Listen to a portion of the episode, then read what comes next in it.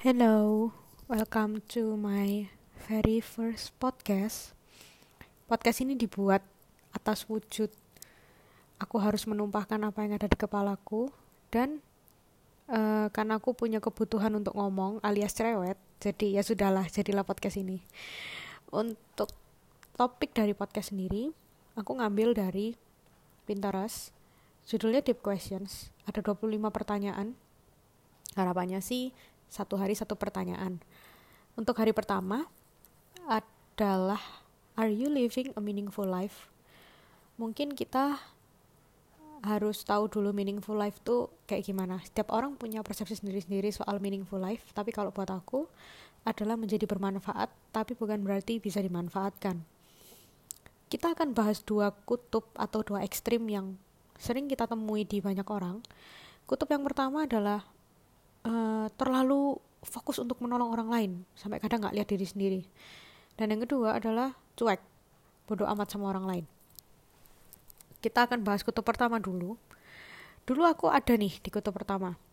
Jadi aku punya mindset bahwa hidupku untuk orang lain, hidupku harus menolong orang lain, aku harus ada dalam segala kesusahan yang dialami orang lain. Udah kayak berasa dewa gitu deh. Uh, aku jalani, aku jalani. Awalnya enjoy, tapi lama-lama capek ya, gitu. Uh, tanpa aku sadari juga aku mencoba untuk membahagiakan semua orang, which is itu sangat tidak mungkin. Aku berusaha menjadi pizza buat semua orang. Ya, nggak bisa karena aku bukan pizza. Aku tidak bisa membahagiakan semua orang. Nah. Uh, mungkin akan aku awali dulu dengan cerita satu video yang aku lihat waktu aku S D. Videonya judulnya Pay It Forward. Bahkan kata-kata Pay It Forward ini sampai sekarang menurut aku masih sangat-sangat relevan. Aku taruh di bio I G kalau kalian follow I G-ku. Nah, uh, Pay It Forward ini ceritanya, videonya itu adalah satu orang, kita sebut si A, dia jalan. Terus dia ketemu orang B yang butuh pertolongan. Terus dia nolong si orang B ini. Akhirnya orang B e, tertolong dan si A bilang pay it forward. Orang B melanjutkan perjalanan, dia ketemu orang C yang butuh pertolongan. Dia nolong orang C. Nah gitu terus seterusnya sampai di satu kota itu merasakan kebaikan dari orang lain. Ya bisa dibilang kebaikan berantai. E, terus jadi mikir kan kita. Emang kenapa kalau misalnya yang B me memberikan ucapan terima kasih gitu misal ke A, kan udah ditolong, emang salah? Nggak salah sih, tapi video itu mengajarkan bahwa eh, kebaikan itu akan lebih berdampak ketika kita meneruskan itu ke orang lain gitu. Jadi nggak cuma muter di situ-situ aja. Misal nih kita memang punya teman baik yang eh, kita berteman sama dia karena kalian dulu saling tolong menolong kayak gitu. Ah, dia dulu bantuin aku, aku juga bantuin dia, oke deh kita berteman gitu. Nah, tapi kebaikannya cuma berhenti di kalian aja, kalian saling baik. Ya nggak salah, dibilang salah nggak nggak ada namanya salah. Kalau misalnya kalian melakukan hal baik, tapi bukannya akan lebih berdampak kalau misalnya kalian belajar untuk expand gitu. Kamu mencoba baik juga sama orang lain, membantu orang lain yang selain temanmu ini, temanmu juga membantu orang lain di luar kamu. Akhirnya kebaikan itu nyebar. Banyak gak sih kalian baca atau kalian ngeliat YouTube, dengar berita gitu, ada orang-orang yang sukses karena kebaikan dari orang lain. Wow, itu menurutku oke okay banget sih. e, Tidak diceritakan kadang kebaikannya tuh kayak gimana, tapi bisa aja kan ya kebaikan-kebaikan simple, tapi bisa po itu jadi orang yang sukses kayak gitu. Jadi ya itulah fungsi kita mengexpand apa ya kebaikan-kebaikan yang kita punya. Jadi aku sangat suka sih sama konsep video Pay It Forward ini. Nah, kembali ke Olivia zaman dulu. Aku yang dulu adalah orang yang sakit hati kalau misal ada orang yang gak mau minta tolong sama aku. Karena itu tadi, aku tadi bilang, nolong orang itu fit my ego. Berarti kalau ada orang yang gak minta tolong sama aku, aku merasa bahwa orang itu benci sama aku, orang itu gak mau aku jadi temannya. Padahal kan gak gitu ya. karena dia tidak bisa fit my ego, uh, egoku untuk apa ya, berasa penting, dijadikan, diposisikan sebagai orang yang penting, itu aku nggak dapat dari dia. Segitunya dulu aku ingin banget bermanfaat buat orang. Dan kadang juga kita harus ingat bahwa tidak setiap kondisi, tidak setiap aspek dalam kehidupan seseorang atau setiap orang yang Tuhan izinkan hadir dalam hidup kita itu harus kita bantu. Kadang itu ya memang harus dia jatuh sendiri. Bukan berarti kita jahat ya, membiarkan orang itu jatuh, tapi memang ada kasus-kasus tertentu di mana kita harus membiarkan dia jalan sampai jatuh supaya dia belajar. Gimana cara taunya? Ya berdoa, minta hikmat gitu. Jadi kutub pertama ini juga adalah orang-orang yang nolong tuh asal nolong. Jadi kalau dulu aku yakin sih apa yang aku lakukan untuk menolong orang dulu tuh nggak akan nyampe ke orangnya, karena aku kualitasku dalam menolong itu nggak banget, karena concernku adalah aku hadir. Hadir aja, pokoknya aku nampang di acara tolong menolong itu. Tapi untuk kualitasnya sendiri, apa yang aku kerjakan, itu enggak banget pasti. Udah pokoknya ngasal aja. Pokoknya muka aku nampang, nama aku tercatat, dan sebagainya. Itu enggak benar. Nah, kita ke kutub yang kedua. Kutub yang kedua adalah orang-orang yang cuek. Kalau yang biasanya aku tahu, biasanya mereka cuek karena dulu pernah di... kecewakan atau dimanfaatkan. Kalau yang dikecewakan itu salah satu contohnya adalah aku pernah dengar tuh di Tonight Show. Mereka kayak ada ngadain kayak pertanyaan setuju atau tidak setuju. Nah pertanyaannya adalah, ini kan namanya cowok-cowok berempat. Uh, setuju nggak kalau misalnya kalian sebagai cowok-cowok dan tergolong usia muda nih, kalian memberikan tempat duduk buat cewek atau buat orang tua ketika, orang yang tua ya maksudnya sepuh, ketika berada di bus atau di kereta. Nah, salah satu dari empat cowok ini cerita, mereka punya pengalaman, mereka duduk nih di bus. Ada salah satu orang sepuh gitu, yang baru masuk, gak dapat tempat duduk kan. Akhirnya si, si orang ini, si cowok ini mau berdiri, mau ngasih tempat duduk. Tapi orang tuanya ini offended, merasa kayak, loh kamu... kamu meremehkan saya, kamu merasa saya ini sepuh, terus saya gak kuat gitu, jangan remehkan saya ya. Nah, kayak gitulah kurang lebih. Mungkin kalau misalnya orang yang belum punya hati yang luas, hati yang legowo gitu ya, pasti dia akan kapok untuk nolong orang lain. Karena merasa perasaan aku melakukan hal yang baik deh, kok malah disemprot ya, kayak gitu. Nah terus juga yang kedua adalah orang-orang yang biasanya dimanfaatkan. Nah ini sebenarnya manifestasi dari Uh, kutub yang pertama sih, dia terlalu baik, terus dimanfaatkan, terus habis gitu kapok akhirnya nolong lagi jadi orang yang cuek. Hmm, dalam hal dimanfaatkan ini sebenarnya menurutku dua-duanya salah. Yang satu salah jelas-jelas manfaatin, yang kedua, eh, yang satunya itu juga nggak punya boundaries yang jelas gitu untuk orang bisa macam-macamin dia. Nah nanti itu kita bahas. Jadi harapanku ketika kita tahu kutub satu dan kutub lawannya, kita bisa ketemu di tengah. Nah, eh, kenapa orang juga kayaknya enggan ya buat nolong untuk ber- menjadi manfaat buat orang lain? Karena mereka banyak merasa bahwa ketika menolong itu harus punya sesuatu dalam tanda kutip. Ya namanya nolong kan dia harus punya materi lah, kayak gitu. Nah, ngomongin soal nolong harus punya materi, aku punya cerita yang cukup, ya lucu sih, tapi nampar juga nih. Jadi, sebutlah orang A, orang A ini punya teman, orang B. Nah, si B ini curhat ke orang A, kayak, e, aku lagi kesulitan ekonomi nih, lagi gak ada duit, kayak gitu. Awalnya curhat-curhat aja, ujung-ujungnya sebenarnya mau pinjem duit ke si A. Aku rasa si A tidak punya masalah untuk minjemin duit, tapi karena dia teman yang baik, dia ingin menolong B dengan cara yang lain, yaitu dia ini pengen bantu B untuk uh, ngasih ngasih tahu bagaimana cara manage uang yang benar. Makanya dia nanya dulu, loh B, emang kamu dulu manage uangnya kayak gimana sih? caranya. Nah, si B tidak menjawab secara belak-belakan, dia berbelit-belit, sekenanya aja jawabnya. Tetap titik beratnya adalah di pinjam uangnya. Nah, e, menurutku membantu itu nggak harus dengan kamu minjemin uang ke orang ini, tapi dengan kamu share ilmu. Kalau kamu tahu cara manage uang yang baik, kamu bisa loh share ilmunya, tinggal dianya sebenarnya mau apa enggak. Dan untuk yang ditolong, sebenarnya kita harus sadar bahwa menolong yang benar itu adalah kita bantuin si si penolong ini ya, bantuin kamu sebagai orang yang ditolong itu untuk belajar membawa bebanmu, bukan bawain bebanmu. Nangkep bedanya ya di sini.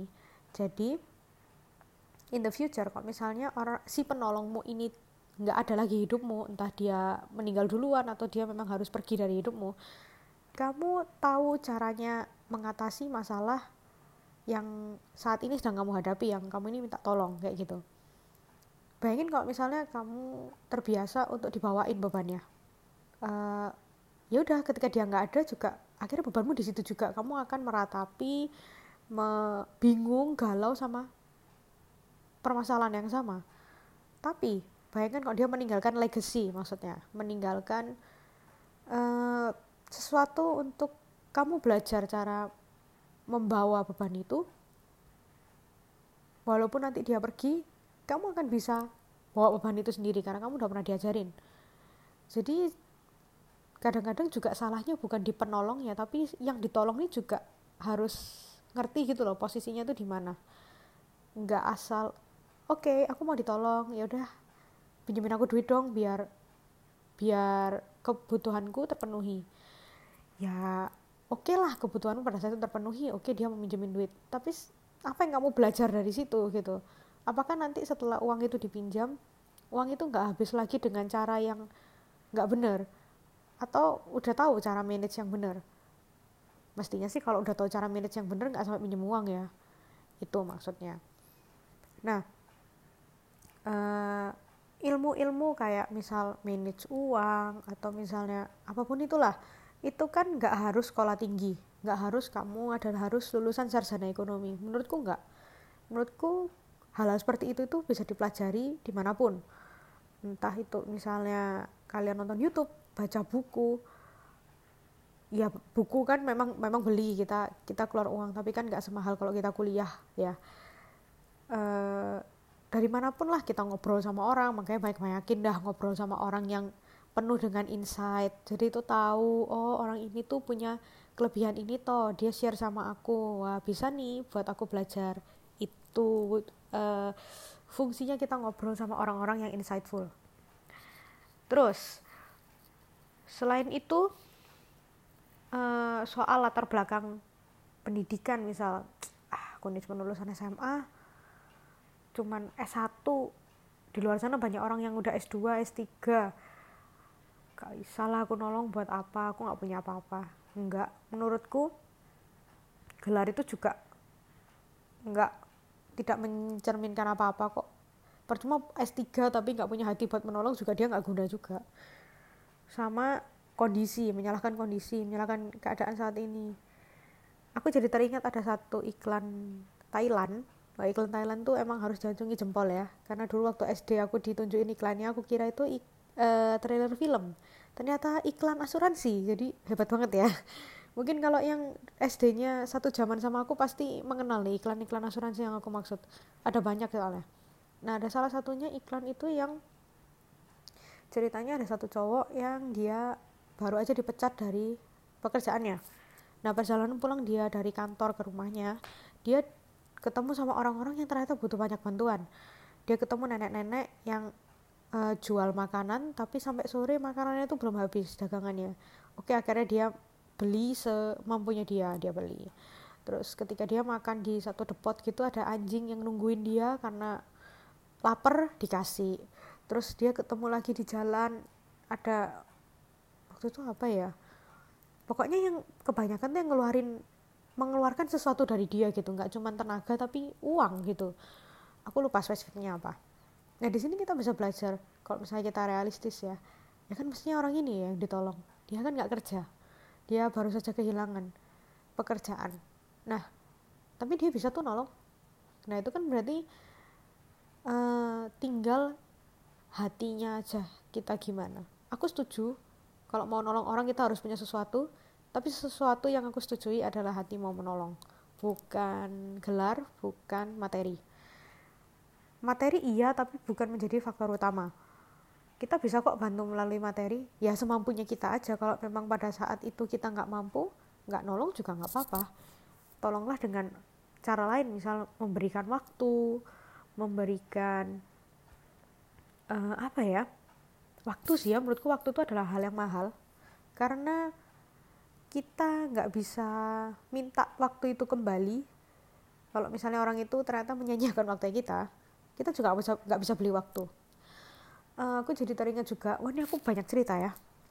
Aku nonton di YouTube, ada salah satu penyanyi, dia tuh dulu ternyata sekolahnya V K O M gitu deh, ilmu komunikasi, dan dia dapat tugas jurnalistik. Dia memutuskan untuk ke penjara Nusa Kambangan, yang isinya tuh pembunuh-pembunuh gitu loh, yang kelas berat udah uh, kriminalnya. Akhirnya dia ketemu sama orang yang akan dipidana mati, kalau nggak salah itu dia pengedar narkoba atau apa gitu. Nah, eh, si penyanyi ini cerita,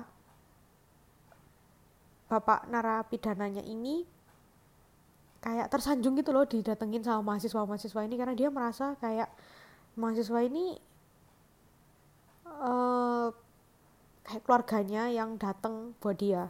Selama ini dia di penjara puluhan tahun, dia nggak pernah lihat keluarganya lagi, karena keluarganya ya udah nggak mau kali ya, ngapain uh, soan main ke rumah eh main ke rumah lagi main ke anggota keluarga yang narapidana. Aduh nggak deh, udah buang aja orang-orang yang terpinggirkan, orang-orang yang terbuang.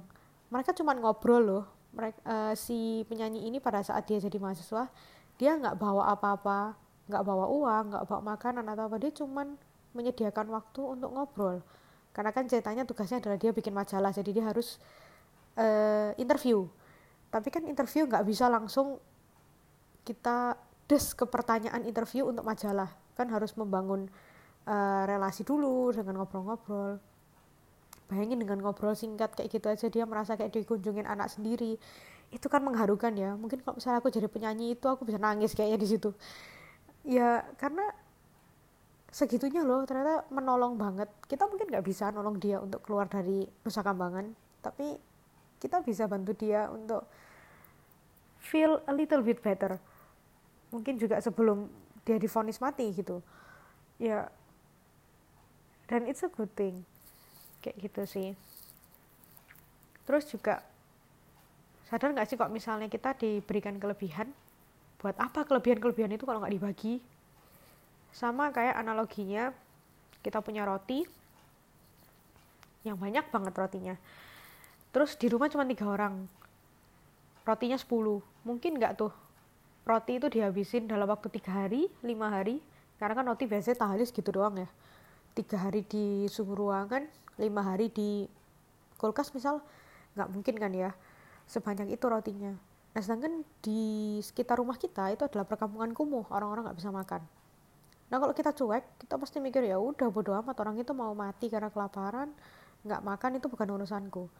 Tapi ketika kita uh, punya hati yang benar, walaupun roti itu nggak semuanya kita yang makan, kita akan rela kok roti itu kita bagi buat orang lain. At least roti itu kemakan, ada gunanya, ada nilainya gitu, daripada membusuk di meja makan kita. Kayak gitu. Nah, sekarang kita mari ke titik tengah. Dari dua kutub ini kan ekstrim banget ya. Harapanku sih kita tidak menjadi di antara uh, tidak menjadi di kutub-kutub dua ini, tapi kita bisa berada di tengah. Yang pertama adalah miliki hikmat ketika berniat untuk menolong. Jadi minta Tuhan untuk ngasih tanda gitu. Tuhan perlu nggak ya orang ini aku tolong? Karena memang kenyataannya nggak bisa nggak bisa semua orang kita tolong, dan nggak perlu semua orang kita tolong. Kalau memang dalam hati tidak ada niat untuk menolong, atau mungkin udah sadar nih motivasi hari itu untuk menolong tuh salah, ha biar dikenal sama kalayak ramai aja, ah biar aku uh, dapat kenalan baru aja, kenalan cowok baru atau cewek baru misal, ya itu kan demotivasi yang salah, mending gak usah gitu. Terus yang kedua adalah pastikan motivasi hati benar. Ya ini sebenarnya nyambung sih ya sama poin pertama. Uh, ketika kita punya hikmat, aku yakin sih motivasi hatinya benar. Terus yang ketiga, set boundaries biar nggak dimanfaatin. Uh, kadang banyak orang yang dimanfaatkan tuh karena dia tidak meletakkan batas yang jelas di hadapan orang lain. Orang lain tuh kan banyak ya orang-orang yang agak ngeselin karena ah diginiin nggak apa-apa ya udah tak terusin, ah minta tolong terus, ah terus terus terus terus ujung-ujungnya dimanfaatkan. Nah mungkin kalau aku misalnya gini nih, ada orang minta tolong aku untuk mengerjakan A, oke awalnya aku bantu karena dia kesulitan kan, oke aku bantu set, nanti di in the future orang ini minta tolong dengan uh, tugas yang sama, tugas A lagi. Nah biasa aku lihat dulu, aku nggak langsung mau. Uh, aku lihat dulu seberapa berusahanya dia mengerjakan tugas A ini. Kan dulu udah pernah aku ajarin. Kalau misalnya dia tidak mengusahakan apa-apa tapi udah minta tolong, itu namanya bukan minta tolong, itu nyuruh namanya. Nah, aku nggak mau biasanya. Aku akan bilang, oke, okay, uh, kamu coba kerjakan sendiri dulu. Kalau memang nggak bisa, ayo kita kerjakan sama-sama. Aku ajarin caranya. Aku nggak akan mau untuk ngerjain dari awal, karena itu bukan tugasku. Itu tugasnya dia, gitu. Nah itu namanya set boundaries. Jadi orang itu gak akan bisa macam-macam sama kamu. Orang gak akan bisa main-main atau seenak udelnya sama kamu. Mau minta tolong kamu tuh mikir, oh ntar dulu, ini aku gak bisa nih sembarangan nyuruh-nyuruh orang, kayak gitu. Nah dengan tiga hal tadi, harapannya sih kita akan menjadi beda dengan orang yang kebanyakan. Jadi bedanya in a good way jelas. Mungkin orang kebanyakan cuek, ya tren sekarang sih cuek ya, kayak mikirin yang ada di kepala itu mikirin diri sendiri doang ya, buru-buru mikirin orang lain, mikirin diri sendiri aja ribet gitu. Aku tahu memang setiap orang pasti punya masalah, punya kesulitannya masing-masing, tapi menurutku sih itu bukan menjadi alasan untuk kita stop menjadi bermanfaat buat orang lain. Jadi yuk sama-sama belajar untuk menolong, tapi juga jangan sampai ketika kita menolong orang yang lagi tenggelam, kita ikut tenggelam. Pastikan kita sudah les berenang, kita tahu caranya menolong orang yang tenggelam itu seperti apa, yang benar. Kita tahu di mana ban penyelamat itu ditaruh. Jadi itu kita tahu tuh langkah-langkah untuk menolong orang. Kan nyelamatin orang dari tenggelam itu nggak bisa sembarangan. Pernah dengar nggak sih kalau misalnya denger, nyelamatin orang tenggelam itu nggak boleh, kita nggak boleh panik, karena kalau misalnya kita panik, kita kita nggak boleh panik dan dia juga nggak boleh panik, karena kalau misalnya panik yang ada dua-duanya tenggelam, kayak gitu. Jadi ya selamat belajar, selamat menjalani meaningful life versi kalian. Ya semoga podcast pertama ini bisa membawa insight buat kita semua. See you.